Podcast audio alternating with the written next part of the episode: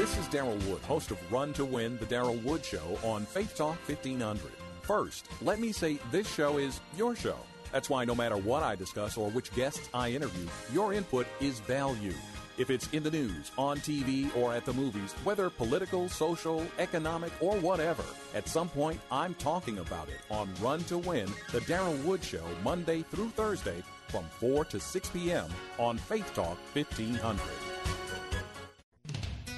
We look for ways to improve. We turn to self help books encouraging us to find ourselves. But are we looking in the right place? Author Jerry Bridges reminds us we don't need to look any further than our Creator.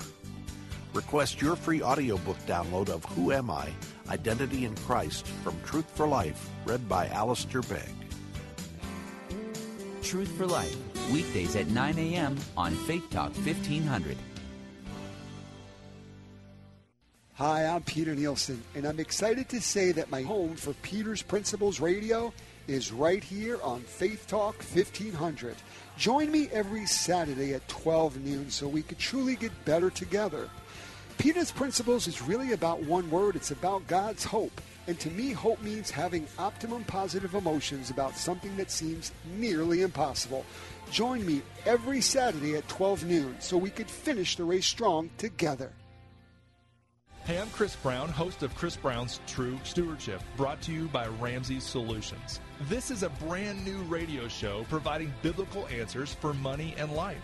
As a husband and father, I know the stress of managing family finances. And as a pastor, I've seen how handling money poorly can tear lives apart. What if your finances could be worry free? God has a lot to say about money. Tune in. True Stewardship with Chris Brown at 1 p.m. right here on Faith Talk 1500. ChurchStaffing.com has hundreds of free job listings for pastors, secretaries, maintenance, and IT. Get a job you truly care about. Go to ChurchStaffing.com. ChurchStaffing.com. Listen now to the inspirational and motivational program, Arise and Shine, with your host, Keith Nelson. We greet you on this beautiful Lord's Day in a mighty, matchless, and magnificent name of our Lord and Savior Jesus, our Christ and our King. And once again, we are so thankful that you've taken out of your busy Sunday afternoon and spend some time with us as we study through the Word of God.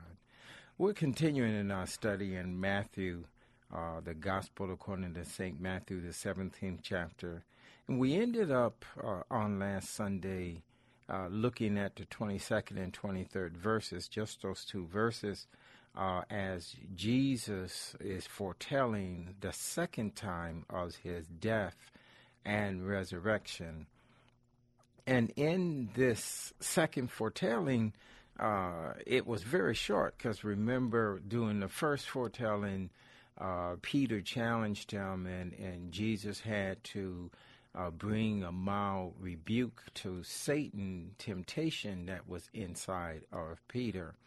But this time, as they were walking and they are in the province of Galilee, and they are moving back or walking back towards the city of Capernaum.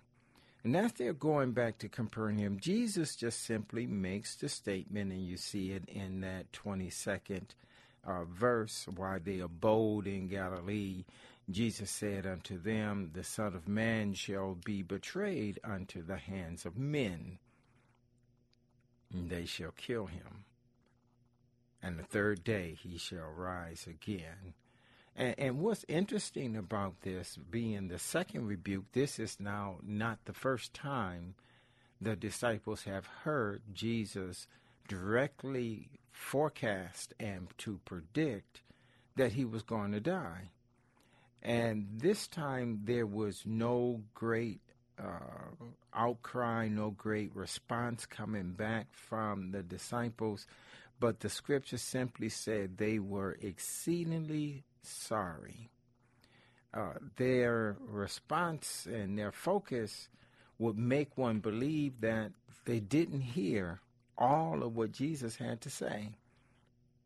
Jesus simply said that the Son of Man was going to die. He he uh, the Son of Man shall be betrayed into the hands of men. And, and we talked a lot about that on last Sunday, and that uh, they would know, and he would die, they would kill him.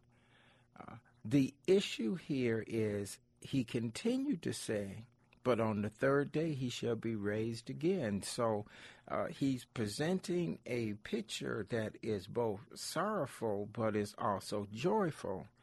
And but it seems to be that the disciples only heard the sorrowful portion that the Son of Man would be betrayed. He, he Jesus did not explain. Uh, he did not come to any deep uh, revelation as to how he was going to be betrayed or who was going to betray him, but simply the fact that he would be betrayed. And in the course of that betrayal, he would be turned over into the hands of men. Uh, of course, when we looked at the passage earlier in Matthew 16, uh, the statement was wicked men. But the focus from the disciples was sorrowful. They were they were sorry to hear that Jesus was still insisting, was still teaching, was still instruction upon the fact that he was going to die. And I think that was mostly because of the the power of separation when we get accustomed to somebody, when we get to the point where we are, uh, are used to a certain individual being around, or, or especially if it's a person of authority or mentorship, uh, when it comes to the point where that mentor is going away, it's always a point of uh, condition of sorrowful, condition of heavy heart. Uh, we've gotten accustomed to walking, to receiving knowledge and direction, uh, you could always immediately check yourself to that person. And Jesus is saying, uh, My time, our time of togetherness is going to come to an end. And they were more focused on the separation than they were on the fact that Jesus said in three days he would rise again. And so the challenge here is do you hear all of what God has to say to you? Have you comprehended the total picture? Or are you in the point where you're only stuck in a certain area because of your desires and your will? Uh, disciples wanted to continue for Jesus to be around, probably because of their growth. It was easy. Uh, you didn't have to struggle with any major questions. If you had something, you can just take it right to Jesus. He's right there. Uh, you didn't have to work hard on your uh, fellowship, that fellowship, because Jesus is right there. All of this now become easy, and the easiness of their life, uh, if you want to look at it that way, uh, the life of the disciples, of course, was not that easy but simply dependent upon Christ. He's still in the waters, he's calming the seas, he's feeding 5,000 when they don't have any food available. He's doing all the things that they needed, and all of a sudden, this is being told to them is going to go away. So their f- focus was not on the future future when Jesus Christ said he was coming back but just on the immediate future, on the time fact that he was leaving and going away. And so we we end this particular portion with just a thought, and, and that thought is, uh, what is your focus with God?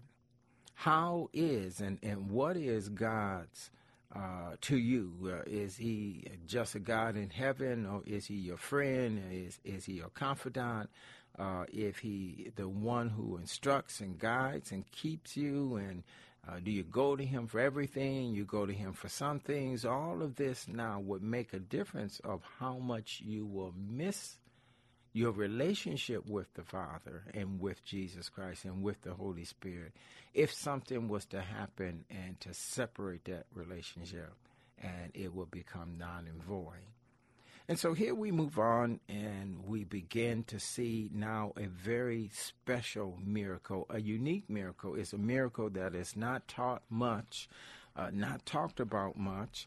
It's only found in two of the Gospels, and of course, here in Matthew, the 24th verse in that 17th chapter, going down to the end, 24 through 27.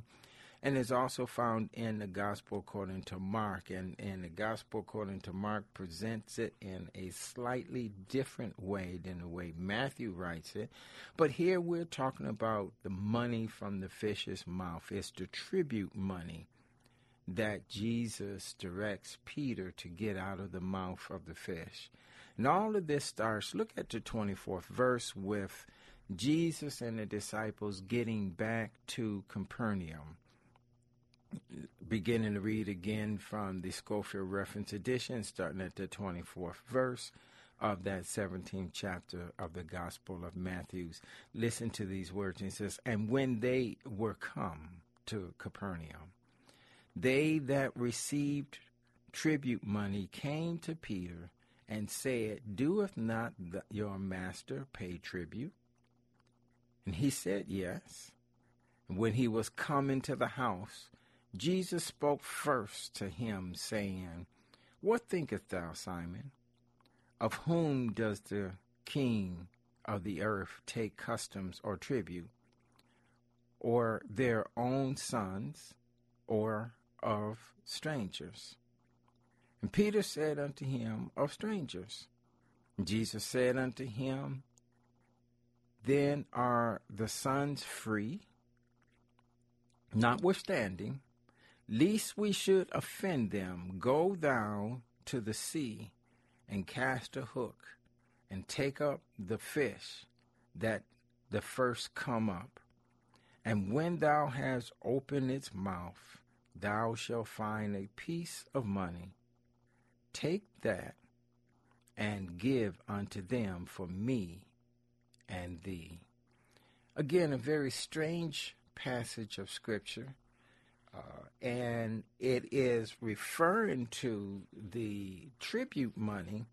This tribute money is to support to help to pay for the upkeep of the temple.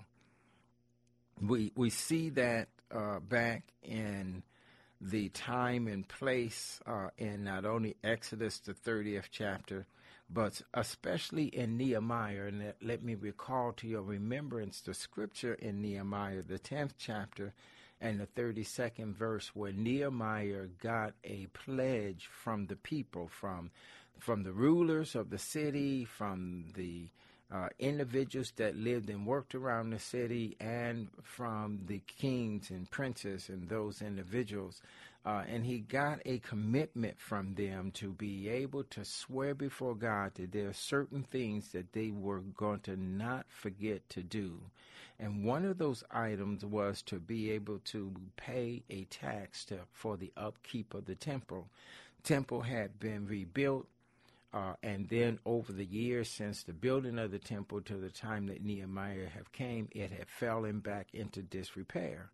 And because of this, uh, when Nehemiah inquired about the reasons why, he found out because they were neglecting the payment that was spoken of by God to Moses and from to Moses to the people back in Exodus the 30th chapter for the upkeep of the house of God. And so Nehemiah added that into the new commitment, into the new covenant that the people were making between them and God, that they would pay for the support and upkeep of the temple and for the priests that worked in the temple. And that tax or that payment was a half a shekel or two drachma. Uh, of course, drachma they didn't have back during uh, the time of Nehemiah, uh, but they did have shekels, and drachmas was coming in under the Persian Empire at the time that Nehemiah was there. Uh, but then to go on beyond that, it was two drachmas that was owed for the temple tax or a half a shekel. That amount today would vary depending upon uh, what time you asked that particular question.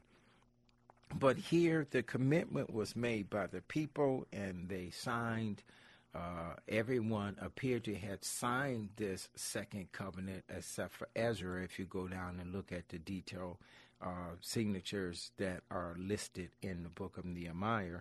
Uh, but it's here, and they said this would be there to be able to give the support, and that support was to come from every Jewish male 20 years of age and older must pay a temple tax to support the temple, and this temple tax was paid once a year.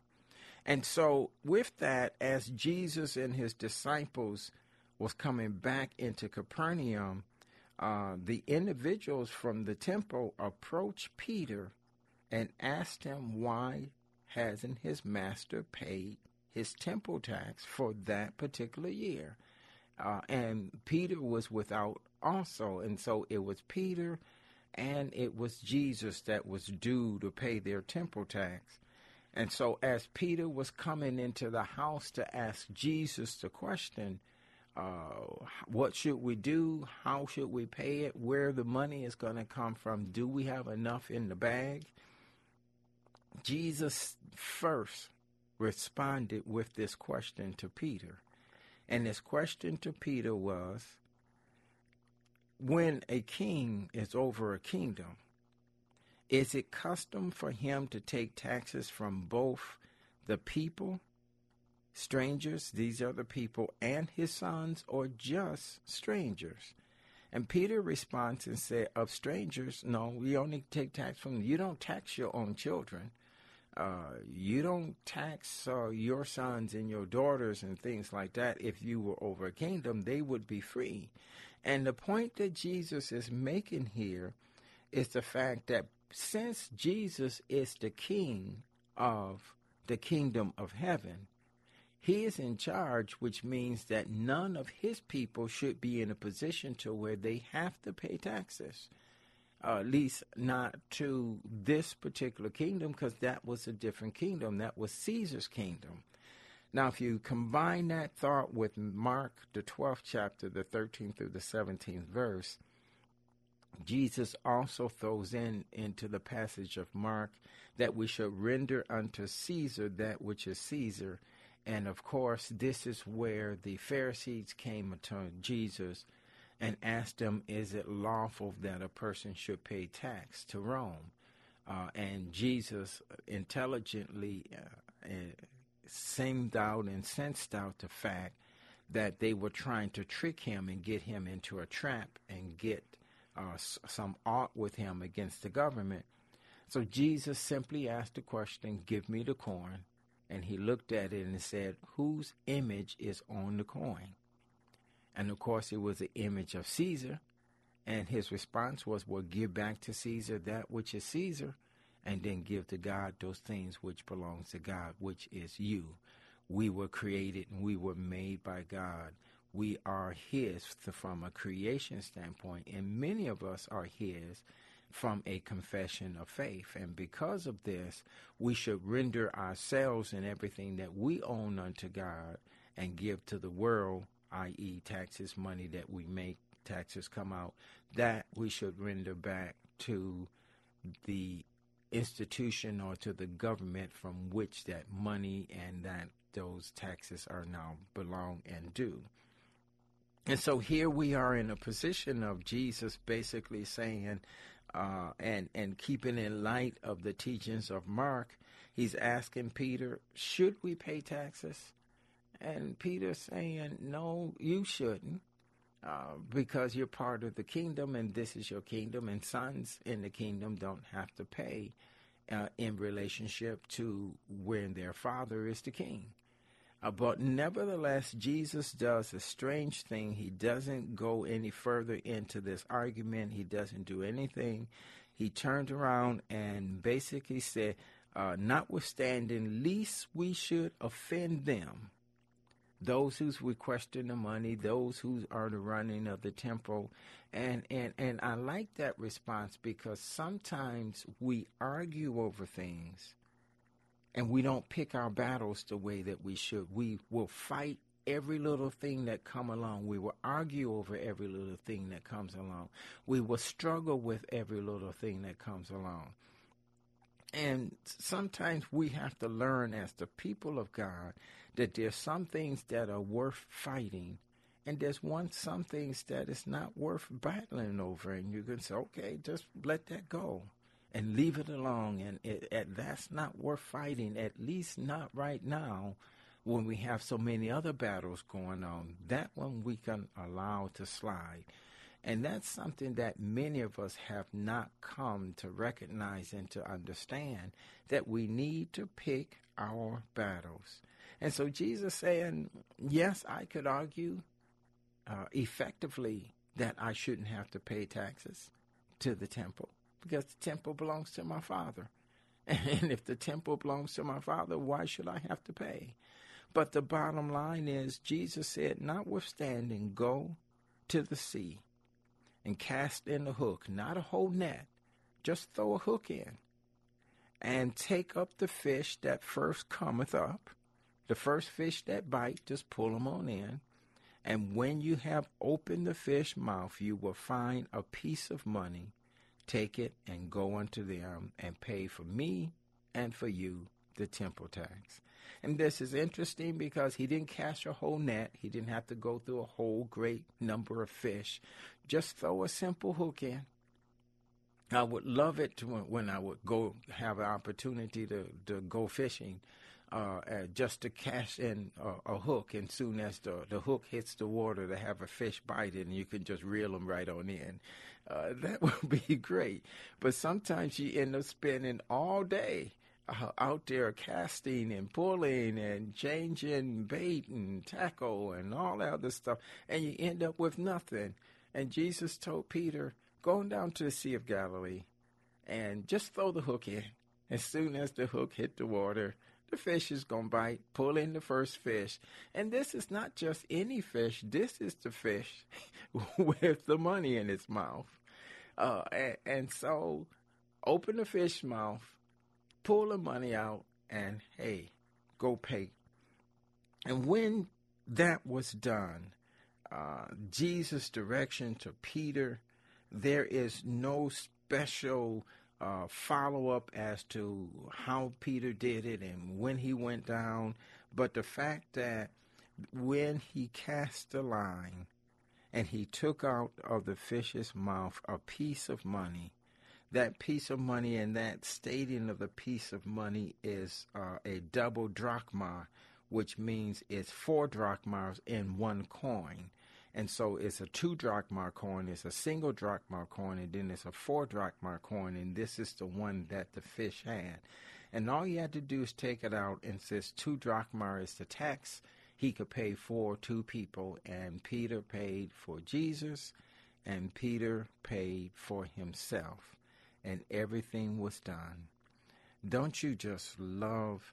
Jesus knew what fish had the money he knew what fish was going to bite. Uh, he knew what sea to send Peter to. All of this was now of knowledge and wisdom and understanding to Christ to be able to do those things and render unto Caesar that which is Caesar, and then to remember to give back to God those things which are God's. This special catch of a four drachma coin paid for everything. And that's what Jesus did. He paid for everything when he went to the cross. He knew that no matter what the circumstances would be, that ultimately the debt would be fully paid, and all we would have to do is just be obedient to what Jesus Christ has to say to us and to do the things that he has inquired and demanded of us to do. And when you follow the directions of God, ultimately everything will be taken care of because God knows what you need and he knows where to go to fulfill your needs and get them to you and how to get them to you effectively. If you're a fisherman, he may send you to the sea. If you're a carpenter, he may ask you to build something. If you like Elijah, he may send you out to live with a widow woman. Uh, if you like Elisha, he may send you into a different directions and have you become over the school of the prophets into where the prophets will abide by your upkeep. Whatever it is, Jesus know how to be able to minister to your needs, and there is not a problem that he doesn't understand. He responded to the question of Peter before Peter even asked the question. And in this way, he knows what you stand in need of even before you know what you stand in need of. I like the way when he told it basically and simply in relationship to everyone that he dealt with, from Abraham all the way through the times. He, he addressed their needs, he responded to their needs, and then he basically continued to teach and to guide and to direct to where everything has been taken care of. And that's the God that we serve. We serve an awesome Savior who's willing to be able to help us in our time of need, but also to do it in such a way that it fits smoothly into our life to where for us individually and we as his people collectively will always have our needs met regardless of what they are. And even if you might want to perceive this some of our wants as well. Not all of your wants but some of our wants as well this is how awesome Jesus is. And I love this little passage of scripture in relationship to money out of the fish's mouth because it shows the omnipotence of Jesus in his power. It shows the omniscience of Jesus in his knowledge and wisdom and understanding of not only conversations that he's not a part of, but also things, situations, and circumstances that are happening that He can guide us to and through each and every day in our lives. That's reason why it is a benefit and a pleasure to not only to know God but to also be a part of his awesome family. Ladies and gentlemen, our time is out today and as always may God bless you. May God keep you.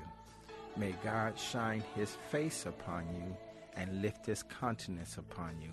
May the Lord give you peace. God bless you today. Thanks for listening to Arise and Shine with your host, Keith Nelson. Arise and Shine is sponsored by Beulah International Ministries. The ministry's goal is for the Lord to be your primary source of joy for your spiritual, physical, and emotional health, and for you to enjoy an intimate relationship with God. Please support this ministry with a love offering to Beulah International Ministries, P.O. Box 316, Farmington Hills, Michigan 48332. You may also call 248 470 7252 or visit their website at BeulahInternational.org. Looking for more than just a job? Look in the right place. For a career that inspires you, visit ChristianJobs.com. That's ChristianJobs.com. Would you like an extra $50 this week? Here are the instructions. Take your finger, put it on your smartphone, get the WLQV app from your app store, open the app, and play the Scratch Off to Win game. It's that easy, and each week we're giving away one $50 cash card. You can play once each day to increase your chances of winning. We know that you'll love our mobile app, so we're ready to give you the sun and the moon to install it. Well, at least a chance to win $50 every week. That's the WLQV mobile app. And don't use a coin to play the Scratch Off game. This is your phone. Pastor Mark Byers of Kingdom Living. The idea that you're going to go through life with no problems and, and everything's going to be healthy, wealthy, and wise, and there's not going to be any issues, and, and you're going to have plenty of money, and you're going to have all the health, and your children are all going to be wonderful. Let me tell you something God is not going to allow that to happen. He will literally interrupt your comforts to make you something eternal. Kingdom Living, weekday mornings at 1030 on AM 1500 WLQV. The home